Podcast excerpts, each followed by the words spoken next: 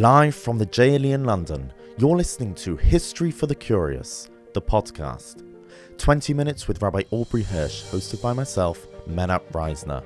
Join us as we cross continents, sail through the centuries, tracing lives, uncovering events, and following epic journeys to reveal the untold stories and the mysteries that have impacted our history and shaped us into who we are today. And welcome back to all our listeners, and welcome back, Rabbi Hirsch. Thank you. As Tisha B'Av draws closer, we are going to be ending the three part series of Holocaust Dilemmas. This is the third of three, and this you've titled The Fugitive, which took place in 1944. Rabbi Hirsch. So, Menachem Mendel Ostrowiecki jumped from a cattle truck taking him to Treblinka. But that was only the beginning of his struggle to survive in a hostile world. However, his story isn't simply one of survival, it's a series of almost inexplicable events, of dilemmas and situations that arose both for him and for those around him. It's a story of determination and one which I feel highlights decisions taken by individuals during the Holocaust. He was brought up in a strongly Hasidic household in the town of Szydlowitz in central southern Poland, and his parents were very attached to the Rebbes of Ostrowca, the last of whose dynasty was murdered by the Nazis in December of 1942.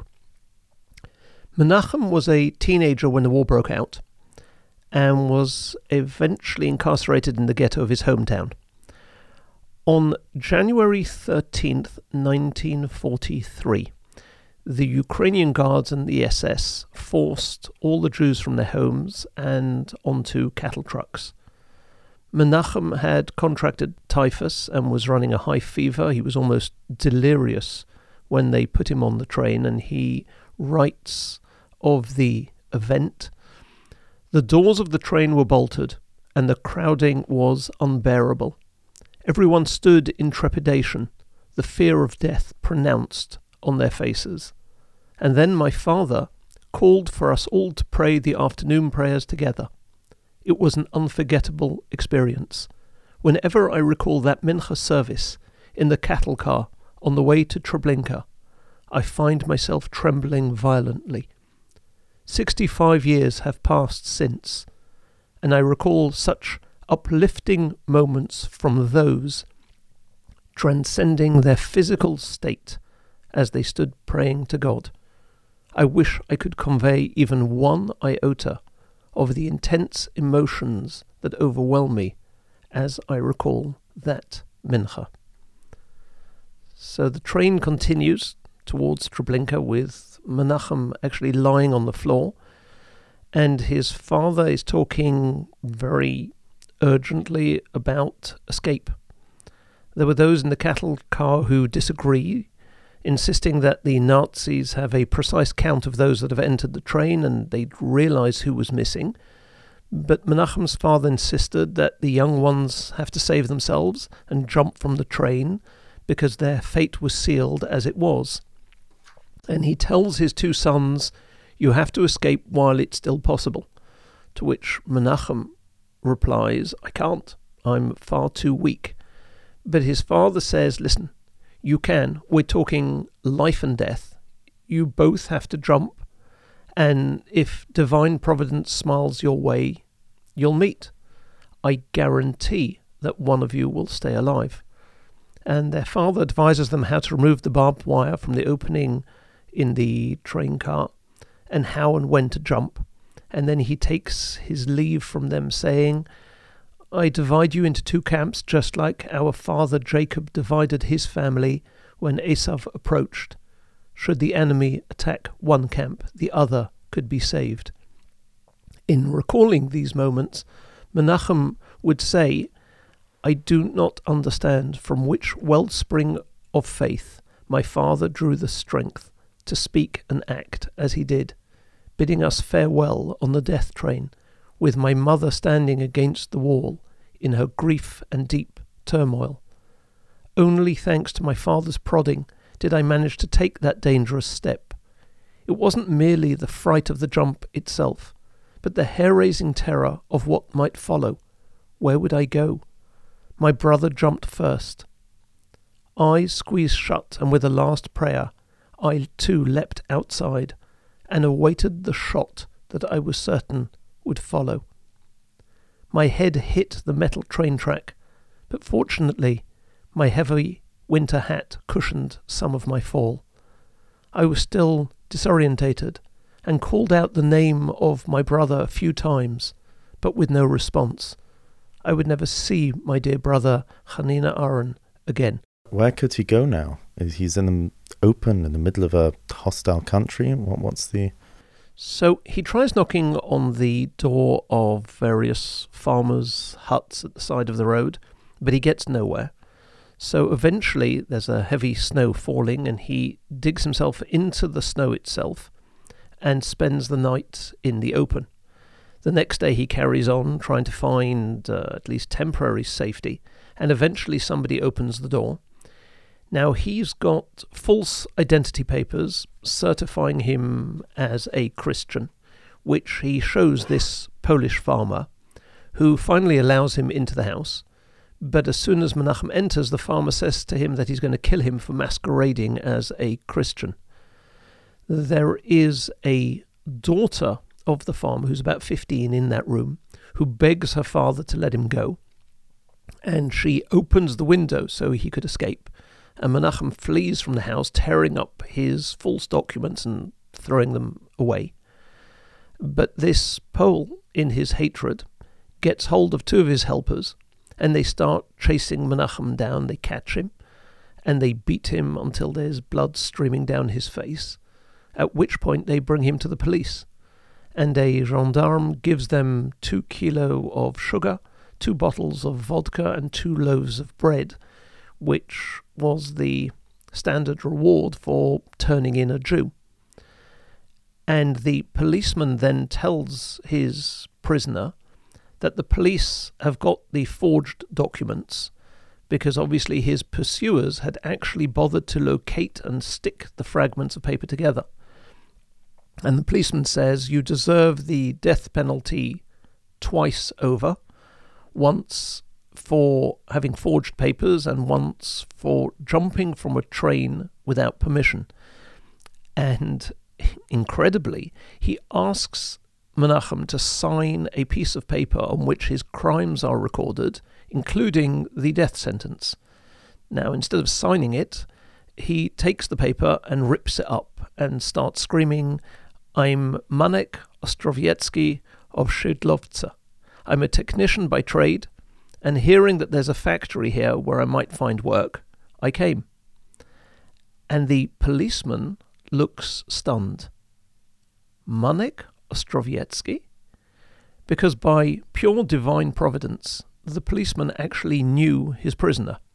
As Menachem put it, I saw God with my own eyes. My uncle ran a menswear shop, and next door there was a shop owned by a non Jew who it turns out was this policeman's father in law.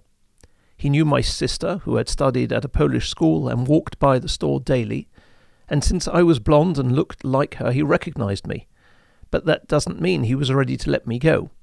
With a greedy glint in his eyes, he said to me, How much money do you have? Your family are a partner in Padkowiak, which was a national factory in Poland. Give me 10,000 zlotys and I'll release you. I'm not a partner, Menachem replied, but I'm certain that in honor of his lasting relationship with my father, Tchaikovsky, the owner, would surely desire to save me. I can give you a letter instructing him to give you the money, and hopefully he will answer. Because Menachem knew that his father had held a meeting with him in the ghetto in December at which all the children had been present, and his father had handed over all his money to him for safekeeping. So the policeman puts Menachem in a cell while he goes to collect his blood money, and he returns on Shabbos morning, and takes him to the nearest camp, Pionki. So he escaped the train and jumped, and only to end up in a in a camp. Yes, but this is a labour camp where the chances of survival are much higher. Uh, after all, they, they need their slave labour for production. Have we heard of this camp? It doesn't it, ring a bell. There are hundreds and hundreds of slave labour camps all over occupied Europe.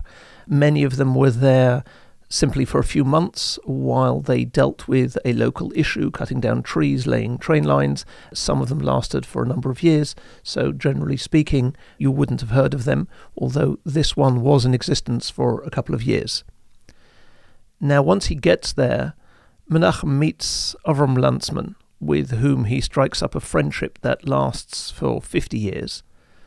And he asks Lantzman if he knows someone non Jewish and trustworthy in the camp, and is introduced to one of the Polish workers by the name of Joseph Wędrzynowski, a farmer who'd been drafted by the Nazis to work in the factory. He asks Wędrzynowski to get hold of his benefactor in Warsaw, who had bailed him out of jail. And from then on, Wędrzynowski travels to Warsaw once a month for the next year and a half, and he is paid to do this. But by August 1944, the Eastern Front had moved into Poland, and the Nazis now decide to close the camp down. So 2,700 Jews are transported by train to Auschwitz.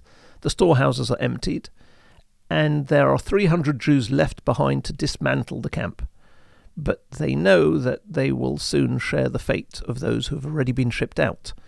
They're increasingly desperate, they're trying to save their lives, and meanwhile, Joseph Wędrzynowski had been sent back to his farm in Poland, but had told Menachem he would shelter him if he made it to his farm.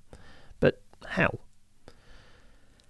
And then an unusual occurrence takes place. Menachem Mendel's father, who by this point is no longer alive, appears to him in a dream, dressed in the clothing of the Ukrainian horsemen who patrolled the camp, and his father asks him, Mendele, why aren't you going? The fifth gate to the camp is wide open. And he wakes up in a sweat, remembering the dream in detail. In fact, it's so vivid that he never even even questions what to do next. Uh, what choices did he really have? He tells four others of his plans, and they agree to join him. However, the gate in question was outside of the vicinity of the barracks, and they would need some sort of plan to get closer to it.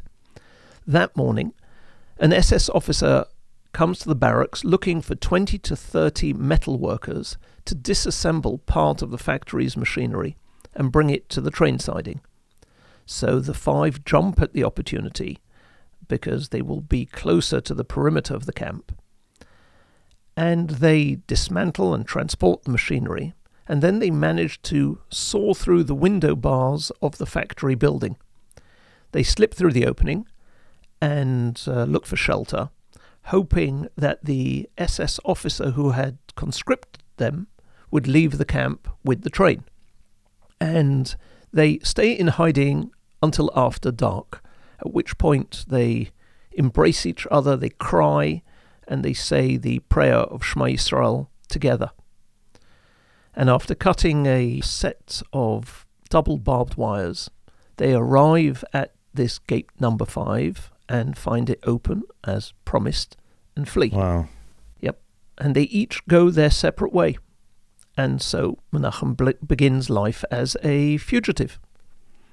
He finally reaches the outskirts of Wędrzynowski's house on Tisha B'Av, on the 9th of Av, which is the saddest day in the Jewish calendar, although also the date on which Mashiach is born, and ever afterwards he views it as the anniversary of his rebirth. Now, at first, he is hidden in a granary, although he remains unseen to the outside. However, after a few weeks there, his life almost ends in tragedy. German soldiers enter the farm demanding hay for their horses, and one of them grabs a ladder that was set at a distance from the granary and starts climbing up. Now, Wędrzynowski, who didn't understand German, didn't know what the Germans wanted, but he sees a soldier climbing up towards the hay and he's certain that they've come for his hidden Jew. And he knows that the Nazis are going to kill him and his entire family for his crime. So he gets his family together in a frenzy and escapes to the forest. From his vantage point in the granary, Menachem hears everything. And before the soldiers reach the hay, he digs himself in as deeply as he's able to and says the words from the Talmud over and over again Elokot de Meir Aneni, God of Meir, Romer Balanes, answer me, which his father had taught him many years previously. Now, this German takes forkfuls of hay and even actually touched him, but miraculously he remains undiscovered. So the family sheltering him have fled. What happens now?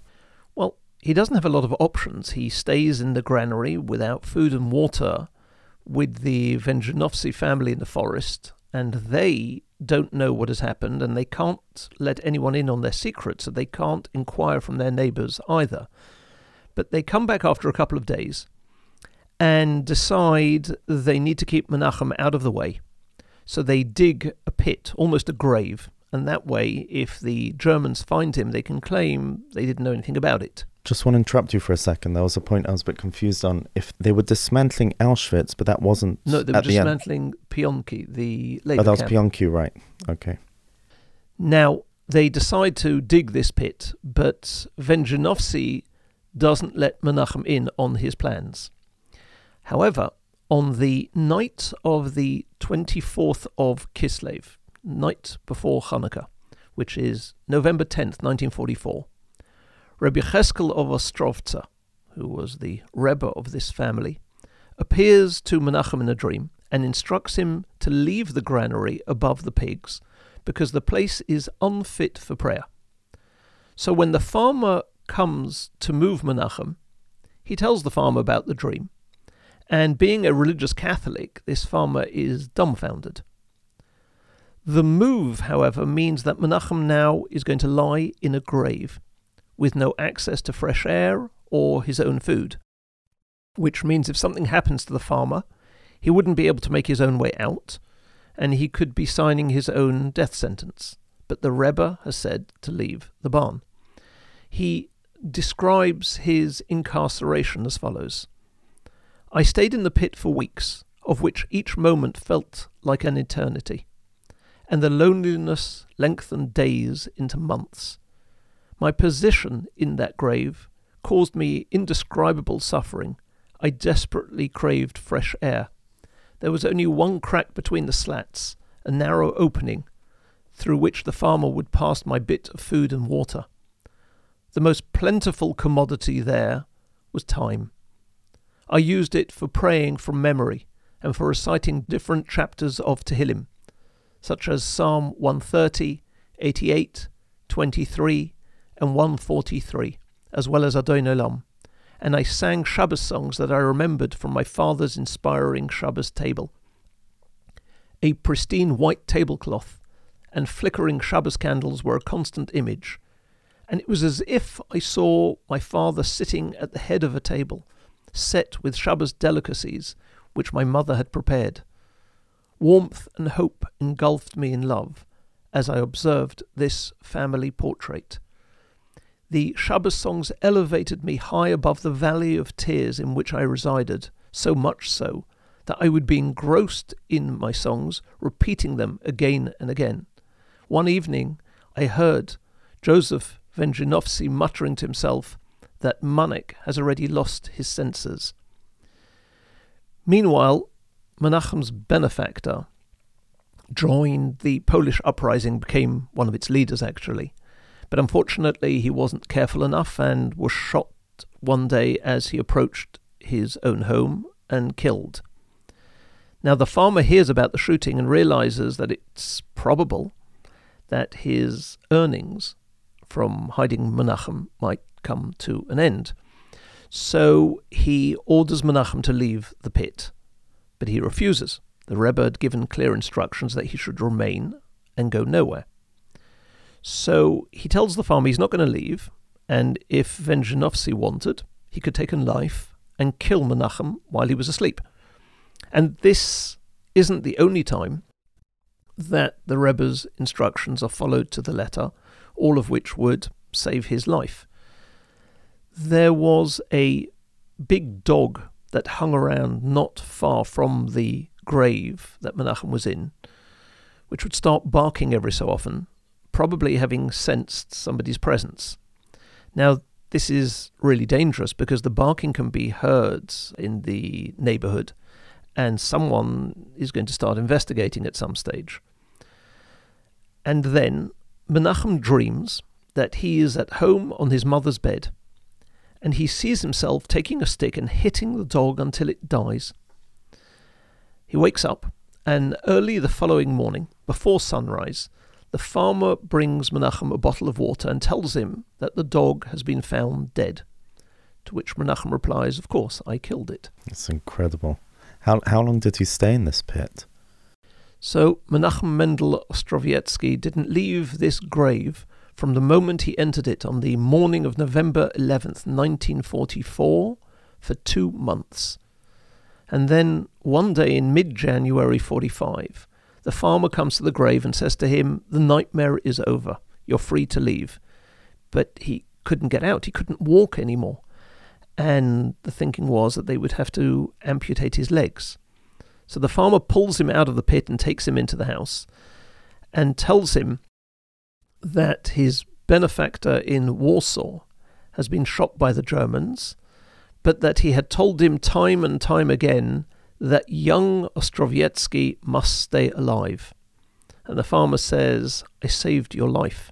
To which Menachem replies, You're a Christian believer, and therefore you should know that the one who saved my life is the master of the universe.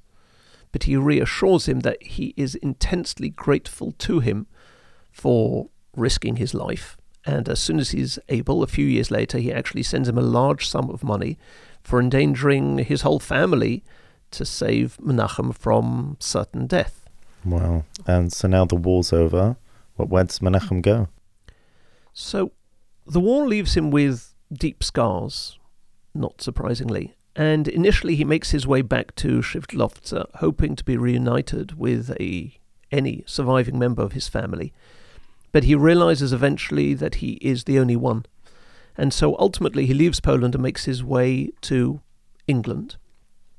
And he describes his experiences. Now, the war and especially the Holocaust brought out the best and the worst in people. It's a cliche, but it's nonetheless a very true description. There's greed, betrayal, hatred, and friendship loyalty, honesty. And dilemmas were faced across Europe whenever a farmer would hear a knock at the door. If a Jew was standing there, many either closed the door or betrayed those who were there. Some offered a bowl of soup, a slice of bread, and then there were the few who risked their lives. And dilemmas sometimes also meant questioning, listening to an inner voice or to logic. But there were other dilemmas. How do you rebuild after the war? What legacy do you pass on? And Menachem Mendel, or Max Ostro as he was known after the war, maintained a strong faith in God, and as his granddaughter wrote to me this week, in many ways he was very joyful because of it. He would often start singing nigunim wherever he was, regardless of the people around him and regardless of the fact that he wasn't the world's greatest singer. Mm-hmm. Yet he remained a fugitive in certain ways, moving country repeatedly because he didn't feel safe to settle in any one place. But he didn't dwell on his past, in the sense that he wasn't stuck in his grief, and he often said, I don't live in graveyards. And in fact, his granddaughter added, he didn't talk about the war all that much, but he never forgot his parents, and he would speak about them and his rabbis very often. Physically, did he heal? Was he able to walk? Yes, yes, absolutely. I will leave the final words about his story to Max himself, which he said at the presentation of a Sefer Torah to his son Maurice's shul. Standing before me is the Rebbe of, of Strovtsa, my holy Rebbe, who had stood before me thousands of times during my life. I picture my birthplace, Shidlovtsa, in its grandeur before the war, and I see it in its destruction. I watch the train hurtling towards Treblinka with me inside, and I envision my father lighting a candle before that final afternoon prayer in the train. I behold the pit in which I hid like a hunted animal. I observe all those and more passing before me. And again, I look around and absorb the sight of Jews dancing, dancing with joy and gladness.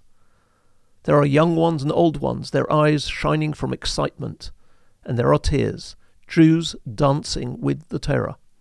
My eyes light up as I comprehend the magnitude and intensity of this event in which I am now taking part, and I repeat again and again, Am Yisrael Chai, with God's help, we have won the battle. Wow, it's an incredible story. When was he nifta? When did he die? A few years ago, he passed away. Did you ever get the chance to meet him? Uh, once. And he lived in London. Yes. Yes. Wow. Thank you, Rabbi Hirsch. That was the last in the series of the Holocaust dilemmas. Next week, we're going to start a new series, and this one will be on individual stories in Prague's 18th century. Yes, the series will cover the books, the priest, the expulsion, and the tolerance edict. Well, we're looking very forward. Nothing on the golem, I see. Uh, that's a little bit earlier if it existed at all. but uh, what I would say is if anybody has feedback or questions or suggestions, indeed, please do email us. Yeah, and that email address is podcasts at jle.org.uk. Would love to hear from you. By the way, interestingly, one of our listeners, he's a former American currently living in Israel, he contacted us to say that the story of the Basin in Auschwitz with the capo last week, Right. it happened because of his great grandfather, who was the Hasidic rabbi saved by the capo. Oh, wow. So Okay. that was, uh, yeah. So any other stories that ring a bell or involve family members, we would love to hear from you. Thank you, Rabbi Hirsch, Thank and you. we'll see you next week.